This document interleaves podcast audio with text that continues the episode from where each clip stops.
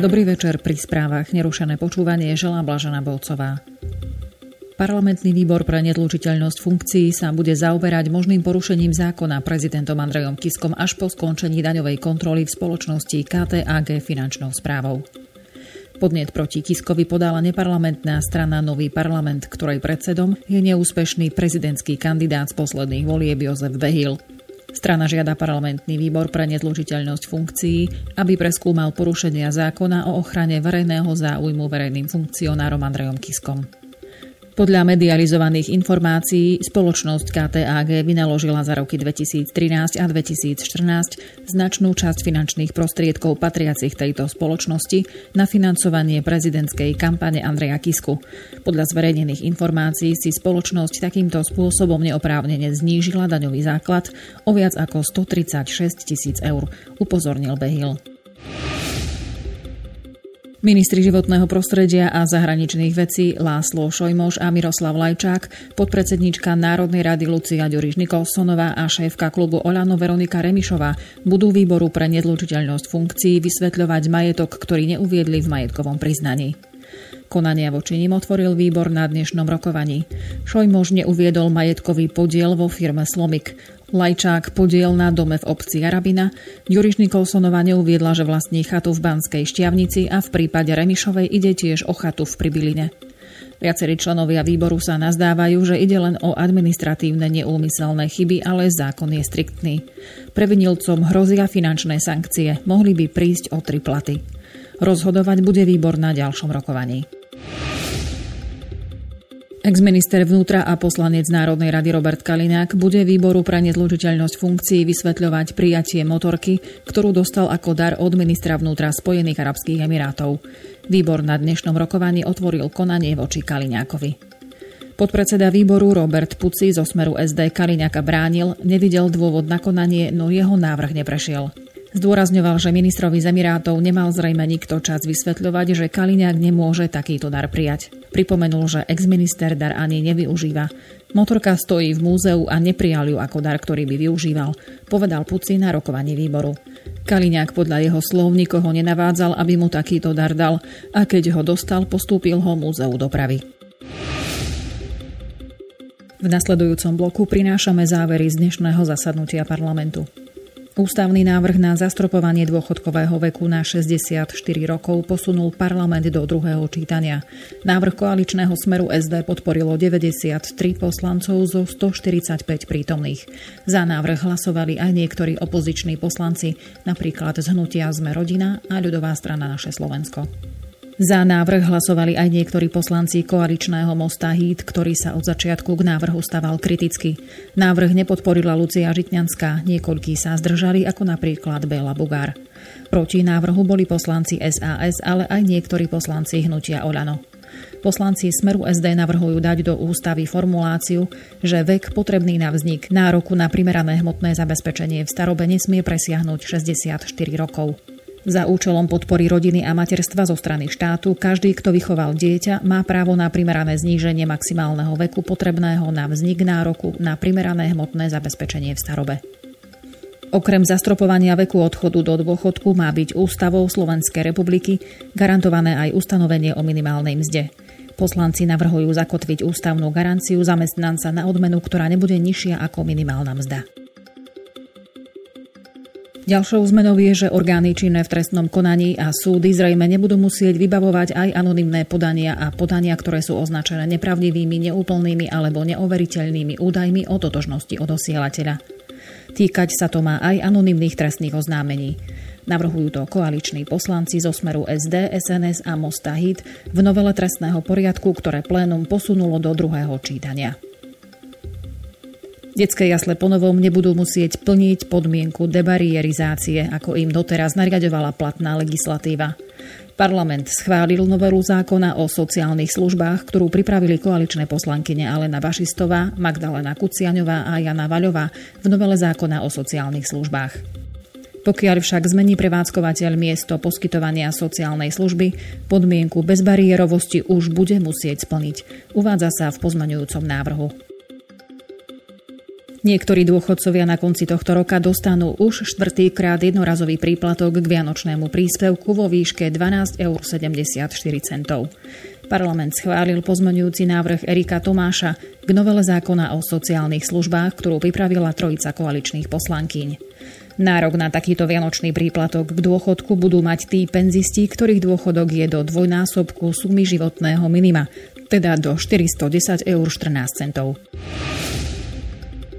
Vládny kabinet pod vedením Petra Pellegriniho rozdelil počas svojho dnešného výjazdového rokovania vo Svidníku 1 milión 250 tisíc eur. Ide o prostriedky z rozpočtovej rezervy pre okres Svidník, ktorý patrí medzi najmenej rozvinuté na Slovensku.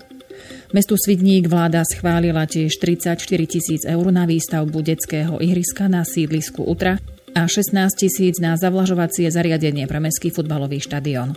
Sumu 20 tisíc eur získal Svet zdravia Akadémia na zakúpenie lôžok pre pacientov. Na rekonštrukciu svojich objektov získali peniaze i viaceré obce z regiónu.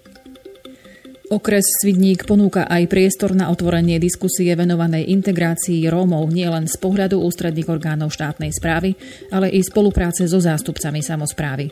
Pred začiatkom dnešného rokovania vlády vo Svidníku to povedala ministerka vnútra Denisa Saková. Uviedla to v súvislosti s tým, že sa kabinet práve na tomto výjazdovom rokovaní opätovne zaoberal monitorovacou správou plnenia stratégie pre integráciu Rómov do roku 2020. Šéfka rezortu vnútra očakáva, že v tejto súčinnosti ísť do posiaľ uskutočnenými krokmi sa podarí výrazne zvýšiť efektivitu čerpania eurofondov, ktoré sú na tieto účely k dispozícii. Slovenská informačná služba sa dnes vyjadrila k zadržaniu radikálneho moslima pôvodom zo Slovenska, ktorého zaistili české orgány koncom uplynulého týždňa. Ako pre TASR uviedol hovorca SIS Branislav Zvara, SIS identifikovala rizikové správanie sa zadržanej osoby a jej náboženskú radikalizáciu a získané informácie aktívne zdieľala aj v rámci medzinárodnej spravodajskej spolupráce. Česká polícia zadržala radikálneho moslima pôvodom zo Slovenska, ktorý mal v byte chemikálie a návody na výrobu bomby. Islam prijal pred tromi rokmi. Vystupuje pod menom Abdul Rahman a je prvým islamským fanatikom v Česku, ktorého zatkla polícia a viní ho z prípravy teroristického útoku.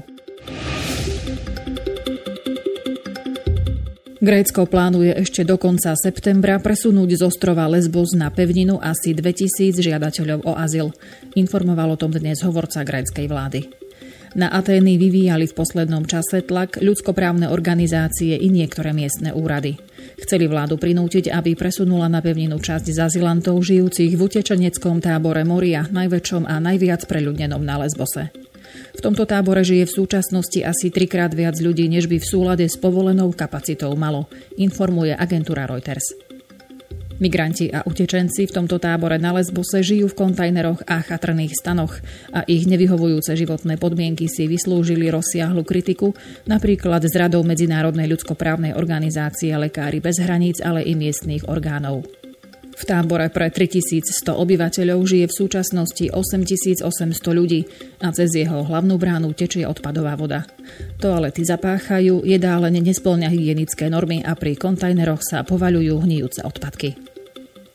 Grécko je hlavnou vstupnou bránou pre 100 tisíce utečencov, ktorí od roku 2015 prichádzajú zo Sýrie a ďalších vojnou zničených krajín z územia Blízkeho východu a Afriky v nádeji na lepší život v Európe.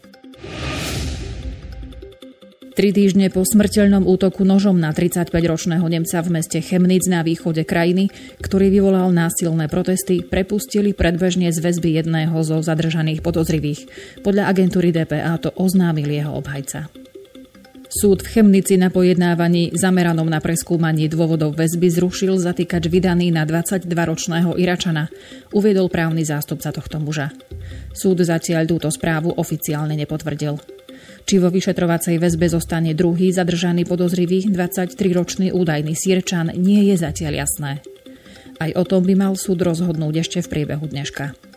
Právny zástupca Iračana vo vyjadrení na svojej webovej stránke zdôraznil, že je len výplodom fantázie prokuratúry, že by jeho mandant mohol byť spolupáchateľom. Naďalej tiež prebieha pátranie po ďalšom podozrivom 22-ročnom Iračanovi, na ktorého vydali aj medzinárodný zatýkač. Európska komisia dnes oznámila, že poskytla 26,5 milióna eur vo forme núdzovej pomoci pre zraniteľné rodiny postihnuté humanitárnou krízou v Stredoafrickej republike a ďalšie 2 milióny eur vyčlenila na pomoc Filipínam po vyčíňaní tajfúnu. Exekutíva EÚ podporuje zároveň aj humanitárne letecké služby OSN, ktoré sú zamerané na distribúciu pomoci po celej krajine.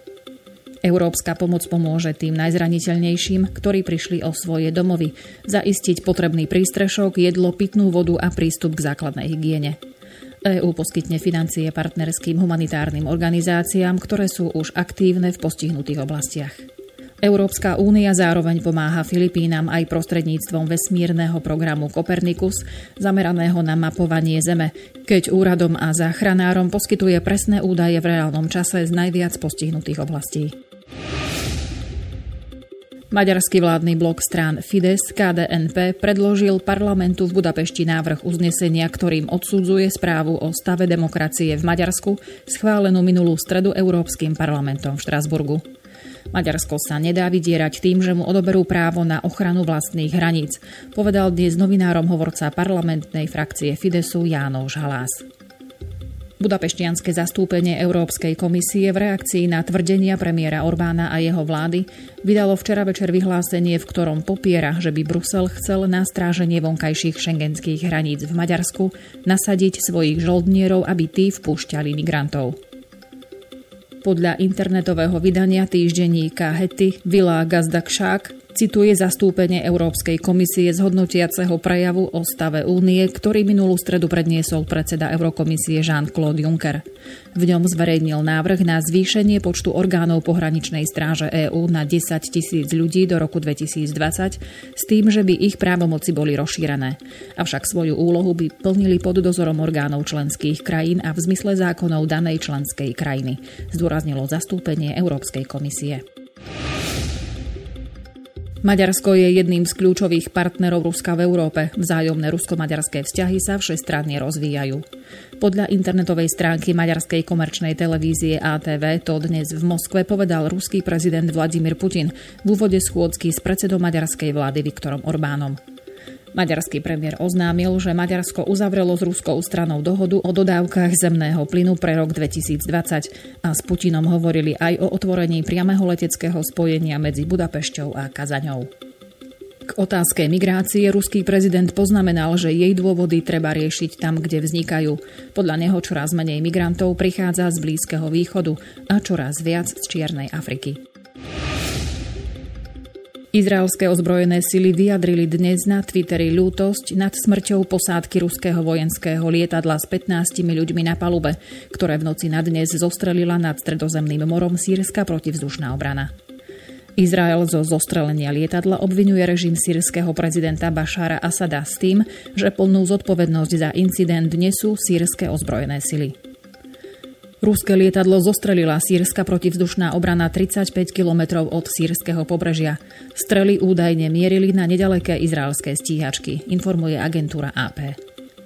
Ruské ministerstvo obrany uviedlo, že za lietadlom pripravujúcim sa na pristátie sa v čase incidentu kryli izraelské stíhačky F-16, ktoré boli práve vtedy na misii s cieľom zautočiť na objekty v sírskej provincii Lázikia.